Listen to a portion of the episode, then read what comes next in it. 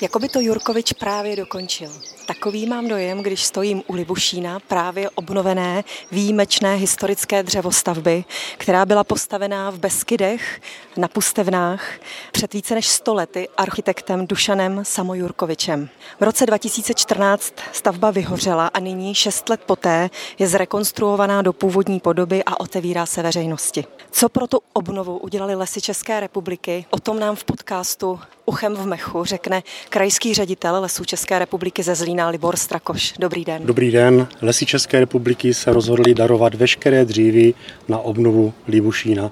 Národní muzeum v přírodě tuto nabídku přijalo. O jaké dříví se vlastně jednalo a kde se těžilo? Jednalo se převážně o smrkové dříví, které bylo těžené nedaleko odsud v údolí knihy. Mělo muzeum ještě nějaké speciální požadavky na dříví, které lesy České republiky darovaly? Požadavky se řídily projektem obnovy Libušína, především co se týká technických rozměrů, to znamená délek a průměru vyrobených kusů ale současně jsme dbali na kvalitu vyrobeného dříví, aby umožnilo tesařské následné zpracování. Můžete to nějak popsat v číslech? To znamená, kolik dříví vlastně bylo potřeba, kolik takové dříví stálo, jak vlastně velký je to dar od lesů České republiky? Vytěženo bylo 990 metrů krychlových dříví v celkové hodnotě daru 1 600 tisíc. Toto dříví převážně smrkové a jedlové bylo použito na hrubou stavbu a současně jsme dodali i borové a dubové dříví na interiér budovy.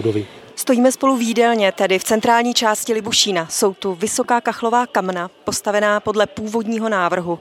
Za námi je příborník vyzdobený přírodními motivy, na kterém prý truhlář strávil tisíc hodin. Zaujal mě ilustr, který pro tuhle místnost Jurkovič sice navrhl, ale nikdy ho sem neumístil. A můžeme ho vidět vlastně až teď.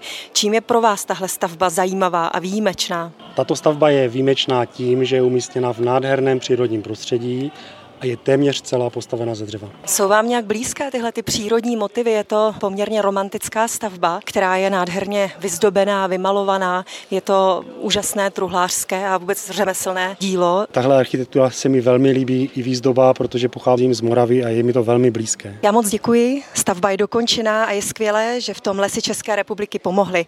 Darovali na stavbu veškeré dřevo a splnili tak, co slíbili, když Libušín vyhořel. Milí posluchači, buďte s námi uchem v mechu. Loučí se s vámi Eva Jouklová.